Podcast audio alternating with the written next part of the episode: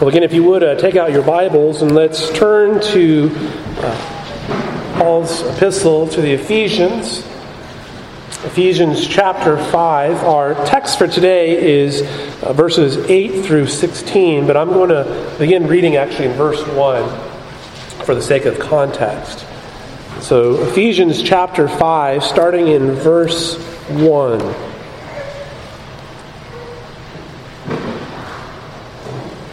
Again, this is God's holy, inspired, and inerrant word.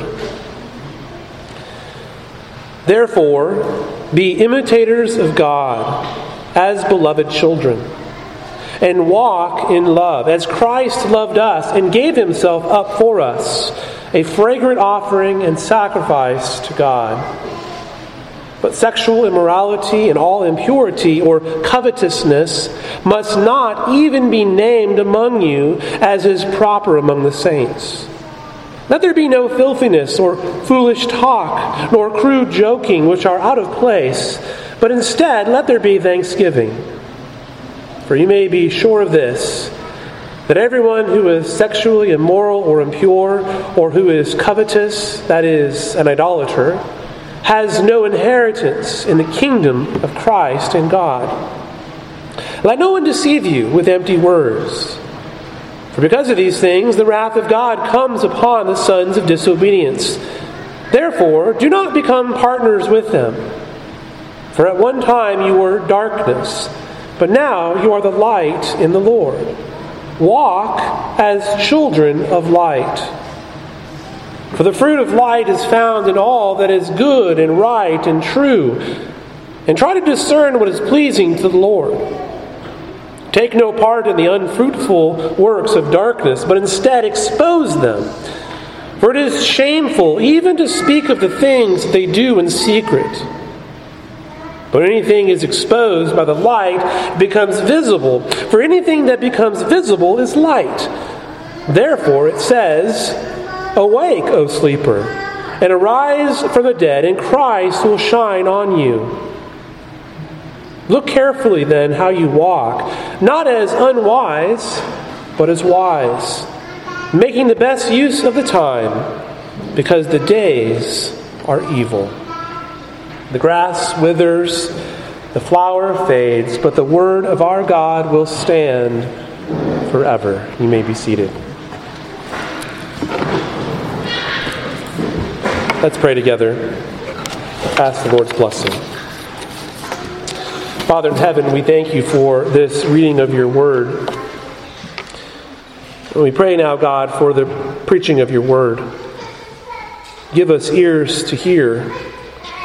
Be with this, your servant. May the words that are spoken be true May we understand rightly this passage. May we give all glory to Jesus in it. We do ask all these things in Jesus' name. Amen. If you are going to take a walk, you will want to see where you are going. Uh, if you were going to take a walk, say in the woods at night, you might want to take a flashlight with you or perhaps a lantern. Maybe you have your cell phone. You'll need something which will help guide your path. Now, I attended a seminary in Colorado in the mountains. It was a very rural area. Uh, rural, much like here, but mountainous. And if you were to go outside, if you were to be outside at night, away from town, away from houses, away from streetlights, it is very, very dark. Well, one night, uh, it was particularly dark. There was no moon out. I decided that I would go from one building to another building at the seminary. Now, I can't really remember exactly where I was going, but it wasn't very far. And I didn't grab a flashlight. And this was actually before uh, cell phones had flashlights. Right? As I began to walk on the road away from my house, it became apparent very quickly that I could not see anything. It was very disorienting. I didn't know where I was, I didn't know where I was going. essentially, it was as if I was blind. The trouble with walking in the dark is that you may fall and stumble on things. You may fall into a ditch. You don't know what is lurking in the bush. Visions of mountain lions and bears were running through my head. I've seen bears in Colorado. I've seen uh, mountain lions around prowling. That's a, another story I could tell about that. But the, the lesson here is clear. It is better and is safer to walk in the light. But what is true in the physical world is much more so in the spiritual. The Christian is called to a life of personal holiness. We've been given the light of the gospel, and this ought to guide our life.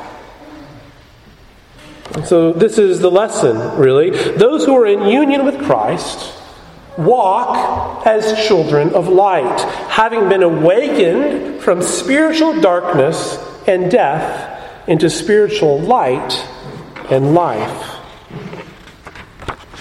Now, earlier in Ephesians, Paul had explained to his readers the grace of the gospel. The fact that though they were at one time alienated from God, they were strangers to the promises of God, they had now been saved by grace through faith and are now united to their Savior, the Lord Jesus Christ. It is because of this grace now that we have begun a series of therefores. The therefores are these linking words which point us to the implications and applications of the gospel. In light of the truths which have been expressed up to this point, we are saved by grace through faith, therefore, we're instructed in this particular way. God has made peace with us through his gospel through the cross of Jesus Christ. Jesus paid the penalty for our sin and has brought us into the kingdom. And since these things are so, you are in union with Christ, you are a follower of Jesus, your life and my life necessarily is transformed. We've been made new creatures in Christ, we've been adopted as sons. And so we will conduct ourselves in the world differently from the world because we are God's people and have been given His Holy Spirit and are His children. This is, by the way, why plain moralism simply doesn't work. People don't truly change out of an exertion of personal effort. You might tell someone to simply try harder Work harder. Stop doing that. But they can't on their own.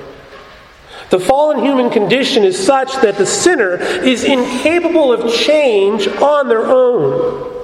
Now, I'm not talking about little changes, I'm talking about like heart, spiritual change. Change comes to the human being when they have the Word of God and the Holy Spirit. God. And so, what we have been seeing these past few weeks, and we will continue to see for some time, is an application of the gospel of Jesus Christ into the life of the individual believer. The impact that it has on our lives and the holiness which we're called to. And so, since we have union with Christ and have been made new creatures in Him, we're therefore to walk in the light, Paul says. We've been saved by grace through faith. Our life needs to be characterized by that faith. A dying to ourself, a living for Christ. When we, were, when we are in Christ, we are enabled to put off all falsehood. When we are in Christ, we're enabled, ena- enabled to be, as Paul says in verse 1, imitators of God. It is by faith in Christ, then, we are able to walk in the light. So that's the context here. Our faith in Christ enables us to walk as children in the light. So this is where we pick up now in the latter half of verse 8.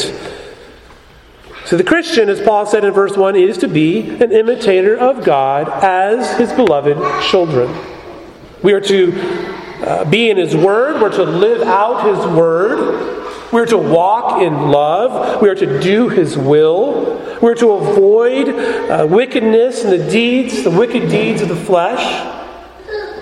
But there are those who not only practice wicked things, but also encourage others to participate in wickedness. And often this will come in the form of guilt or accusations, like don't be, don't be legalistic, you know, don't be a prude.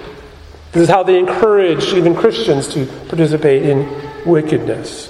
So you and I are to be on guard, not letting anyone deceive us with empty words, not being taken in by the, by the vain janglings of this world. And Paul warns us not to be partners with those who walk as sons of disobedience. Why? Why does he say this? Because we're children of light. We're children of the Lord. We belong to Him. Therefore, verse 8, because this is true, walk as children of the light. Now, what does this mean? What does it mean to walk as children of the light? To walk as children of the light is to conduct our lives in accordance with our having been enlightened by the Holy Spirit in the knowledge of Jesus Christ. The Christian is to conduct his or her life consistent with the character of God as men and women who have been illuminated and sanctified and united to the Lord Jesus. Walking in the light is walking in accordance with God's revelation consistent with his character, imitating God. 1 John 1 5 and 7 says this This is the message we have heard from him and proclaim to you that God is light, and in him is no darkness at all. If we say we have fellowship with him while we walk in darkness, we lie and do not practice the truth. But if we walk in the light, as He is in the light, we have fellowship with one another, and the blood of Jesus, His Son, cleanses us from all sin. We're to walk in the light because God is light. If we walk in darkness, if we say we have fellowship with God and yet walk in darkness, John says we're lying. Lying to ourselves, lying to others around us. But how, how can we know that we're walking in the light? Aren't there many who claim to walk in the light but are actually walking in darkness? That might be one way to get there. How do we know? How do we know we're walking in the light? How do we get there? Well, look at verse 9. We're going to know by the fruit. For the fruit of light is found in all that is good and right and true. See, those who are in light, walking in the light, produce the fruit of righteousness. All that is good, all that is true. Those who are inheriting the kingdom will be known by how they live. The moral excellence will mark out their life as children of God. This is how you can know if you're living as a child of light.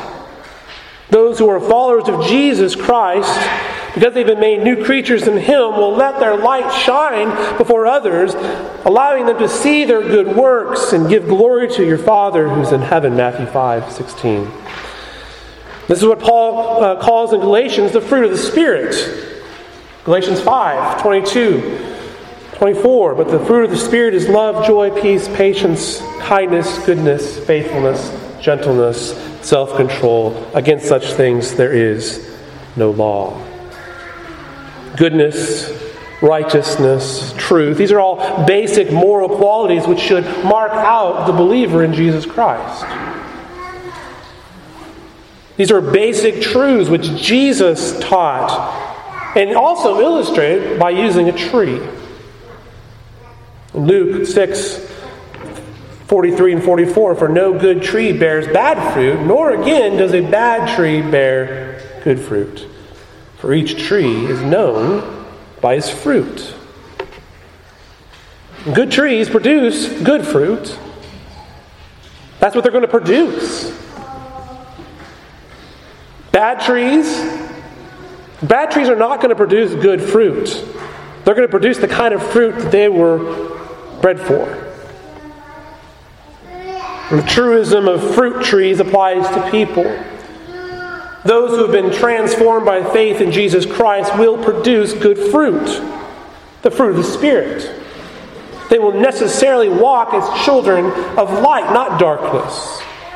They will conduct their lives consistent with moral excellence. They will be a people who are repentant. And those who produce the unfruitful works of darkness, they have no part in the kingdom. They do not desire to put, to sin, uh, put sin to death. They are unrepentant. They are rebellious against God. Jesus said that those bad trees which produce bad fruit will be cut down and tossed in the fire. But notice again that all once participated in the works of darkness. In other words, we are fallen sinners who are born in sin, and left to ourselves, we all would be like the bad tree producing bad fruit. Were not for the work of Jesus, we too would be cut out of the orchard and thrown into the fire. Because our works are not, are not what save us. We have been supernaturally transformed from death to life. The fruit which is produced in a person's life, then, is indicative of the heart. It's the fruit that we see that shows us the truth, the reality of their spiritual state. There's nothing which comes out of your mouth, for instance, which is, isn't already in the heart. How many of you have spoken words, as you've laid it out on the table, you think, I'd really like to snatch those back. That wasn't an accident. It's what's in our heart, right? We're sinners. And if you take sin seriously, you will recognize you continue to sin and that you need to put that to death. Being a Christian does not mean that you're perfect. We are sinners in the process of sanctification. We are increasingly, on an ongoing basis, dying to sin, which remains in us, with the help of the Holy Spirit. We're not fully sanctified until we're in glory. But the question we have to ask ourselves is this Is my life marked by a consistency of, uh, a consistency of undealt with sin and unrepented of sin?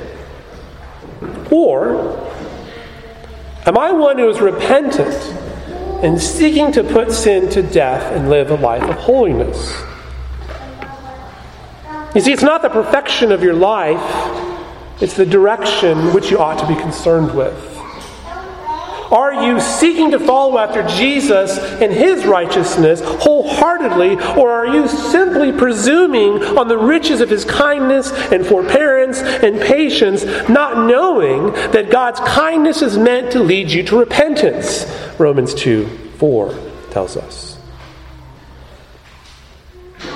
Beloved congregation, our life should be like that of the tax collector in Luke 8, 18 13, who went in to pray, and without even lifting his eyes to heaven, he beat his breast, saying, God be merciful to me, a sinner.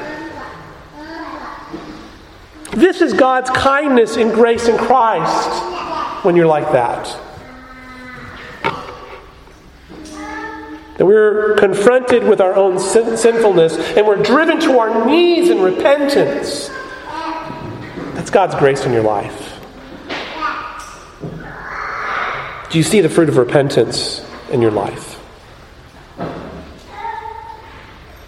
The Christian, as a child of light, is to walk in that light And verse 10 says, try to discern what is pleasing to the Lord.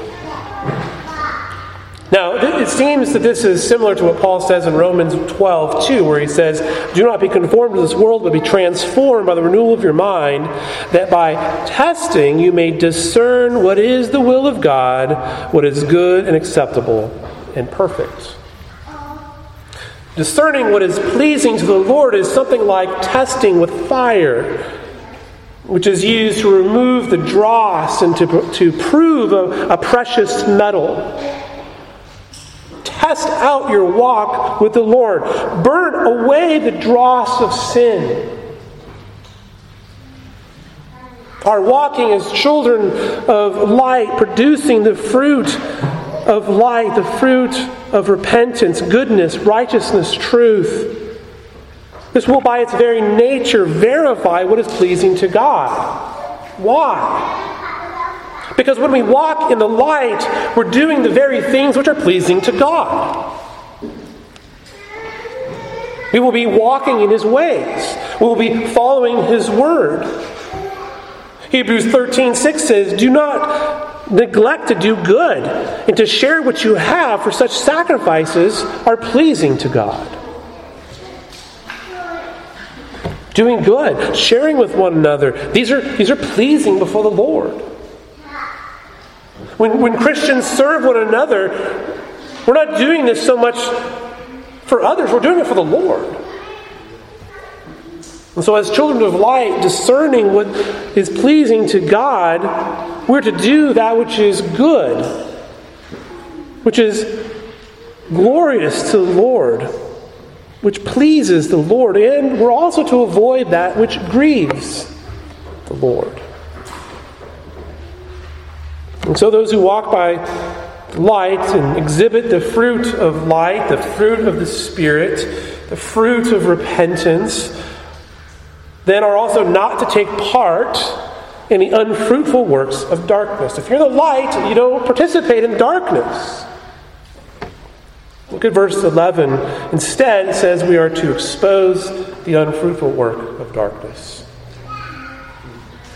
If you are united to Christ, you're not to be part of that which is wicked. There is no fellowship for the Christian with those who are outside of the kingdom. You and I cannot delight ourselves in the wicked ways of the world and partake in the things in which they partake in. And the Christian is to have nothing to do with wickedness. Now, you might be thinking to yourself, well, what does this mean? Does this mean that we, do we shun unbelievers or that we can't have unbelieving friends? No, don't hear what I'm not saying.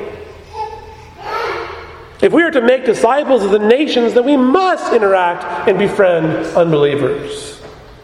But there are limits. The Christian cannot join in with the sinful activities of the world. We don't seek to minister to bank robbers by joining them on their next heist. Your union is not with the world, it is with Christ. Just as Jesus exhorted, we cannot serve two masters. We cannot serve God and mammon. And so the follower of Jesus Christ is not to partake in the wickedness of the world. Instead, we're to expose that wickedness. Now, what does that mean? What does it mean that we expose the unfruitful works of darkness? Well, first of all, you will note the word used here for expose is a word which means to convince by evidence. To convince by evidence. In other words, we're to bring those things to light. Or to shine a light on it. To show that which is hidden. The wicked works of the world need to be shown for what they are their wickedness. They need to be brought out into the light. how is this done? Well, when you and I walk in light as children of the light, producing the fruit of light, then we will be living lives which are in sharp contrast to the darkness of this present world. Because light contrasts with darkness. In fact, light chases out the darkness, doesn't it? This is how we expose the deeds done in darkness. We bring the light of the gospel to bear on people's lives, both in word and in deed. You see, even the very act of living in goodness and righteousness and in truth will expose and convict those who are living in darkness because light exposes those things. Those in darkness, so exposed, are convicted by the evidence against them just by how you live. Our witness, therefore, is like what Peter talks about in 1 Peter 2:12. Keep your conduct among the Gentiles honorable, so that when they speak against you as evildoers, they may see, see your good deeds and glorify God in the day of visitation. And so exposing sin is not about going into people's private lives and you know trying to dig up the dirt on them put us all on Facebook so everybody sees what dirty deeds people are doing. That's not what we're talking about. Quite frankly, that's what the world does, doesn't it? That's not what we're talking about. No, instead, by doing good, living in accordance with God's word, our very lives begin to expose that which is false. In that sense, then, the gospel of Jesus Christ is like a giant spotlight which exposes wickedness. But understand this those who are committed to darkness, they will attempt to destroy the light. You see, the world doesn't wish to be exposed. Wickedness doesn't want to be exposed. And so you may well suffer as a consequence for living as light. Nevertheless, no matter how vile the sins are done in secret, they are exposed by the truth of the gospel of Jesus Christ.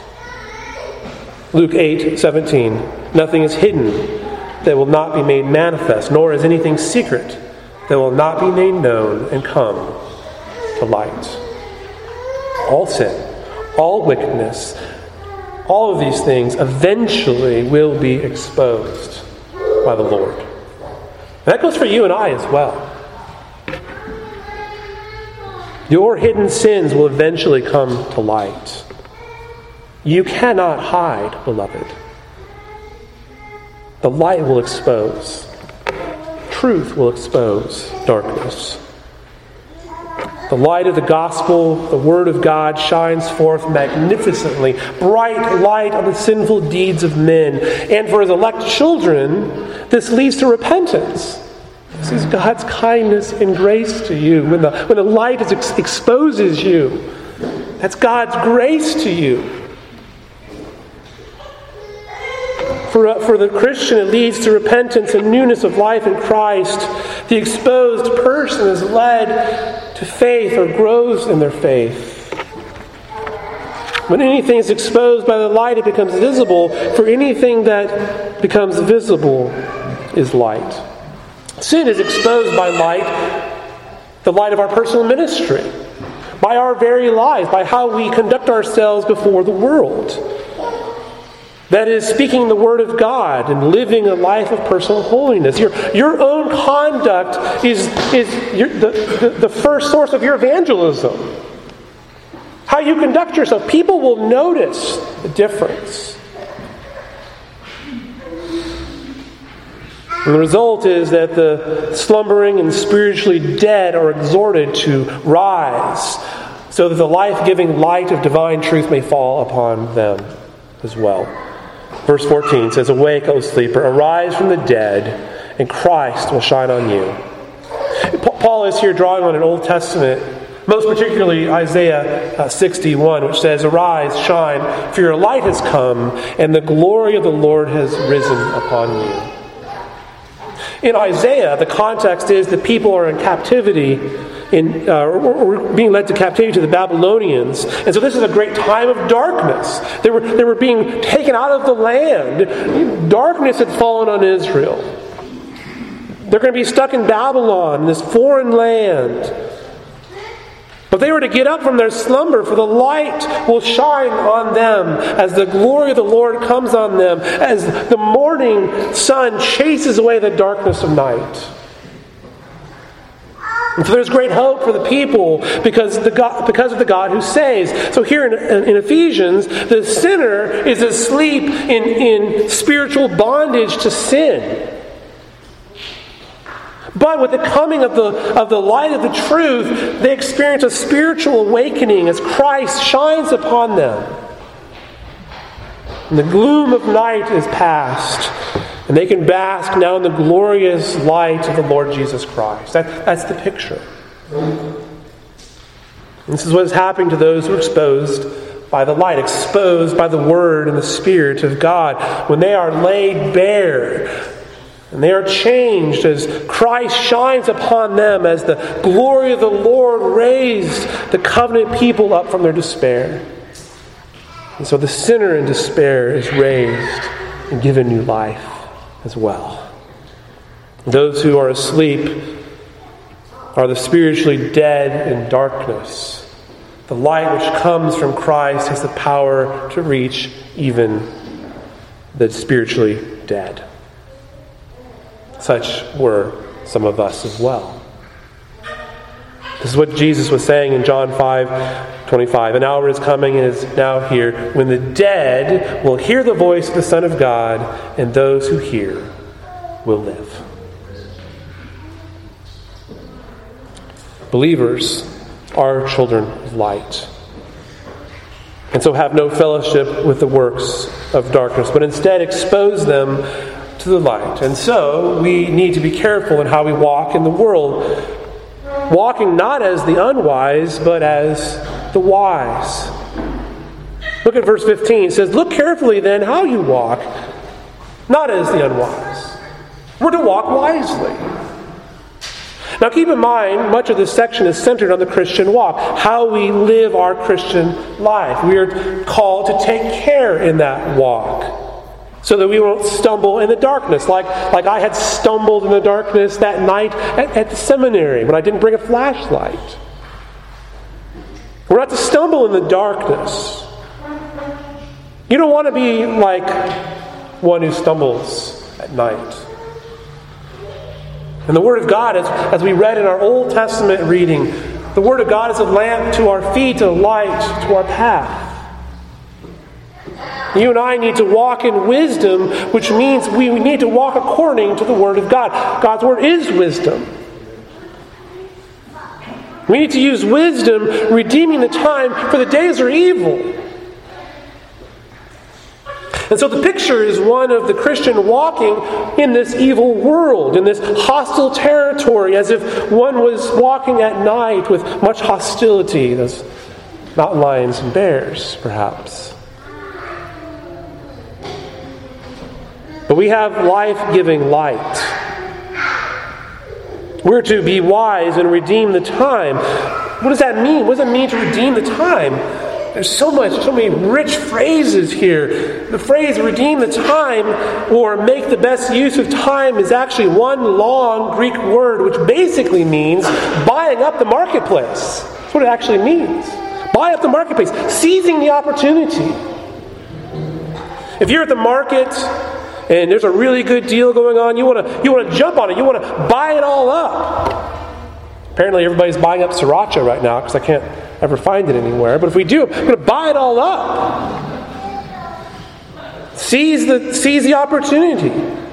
Buy up the market. Take it up. Don't delay.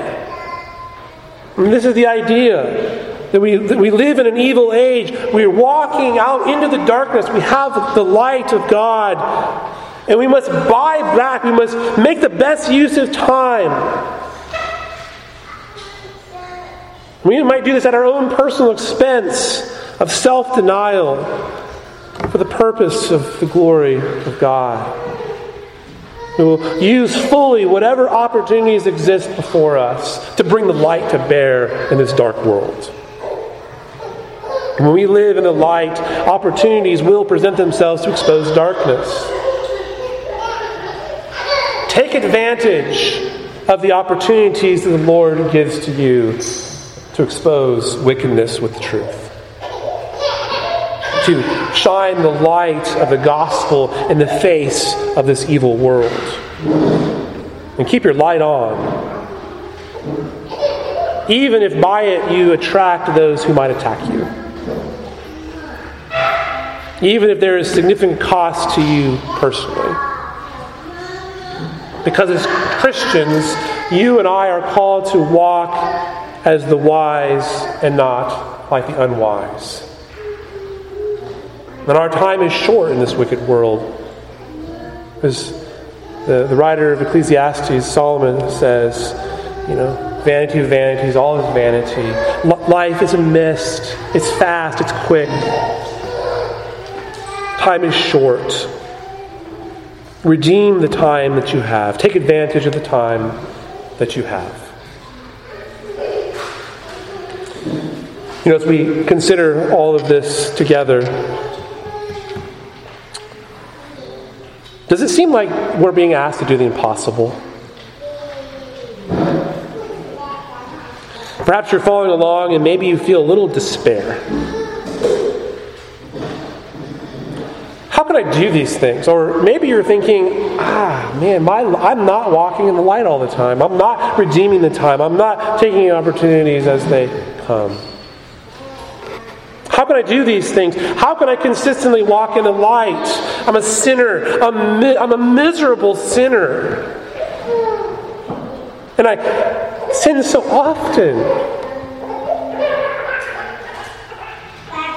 I'm like Paul in Romans 7. I do the very thing that I don't want to do, and I don't do the thing I know I should do. Oh, wretched man that I am. Listen, beloved, don't despair. Keep in mind, again, this is all in the context of God's marvelous grace. Everything that we've looked at these past few months are the therefores. You have been saved by grace through Jesus Christ, therefore live as children of the light. You are redeemed in Christ. If you're a follower of Him, our lives should reflect the things which Paul is telling us, not, not so that we can be worthy of being saved, but because we are saved by his grace. This is the comfort of the gospel. This is the good news that you and I can rest in the fact that Jesus Christ died for our sins and he rose again to give us newness of life. He paid the penalty for your sin and my sin and he has given to you by faith his righteousness. By his wounds you have been healed. Beloved, you can rest in that. You can rest knowing that you are in him, you are in his kingdom. Paul's point throughout all of this is to say that if you are justified by faith in Jesus Christ, then you are also being sanctified as well. And so, as we live out our Christian life, as, as we walk in newness of life, we will increasingly walk in wisdom. We will walk in the light. We will put to death the sinful deeds and desires.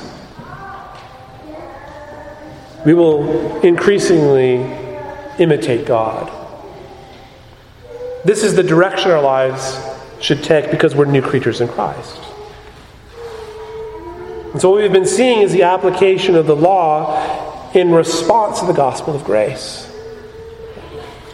We delight in God's law because of his grace.